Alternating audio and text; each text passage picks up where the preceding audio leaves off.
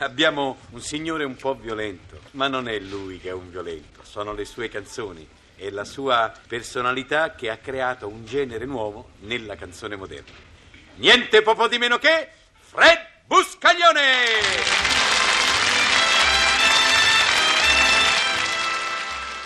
procedeva a forte velocità e non ha rispettato la precedenza.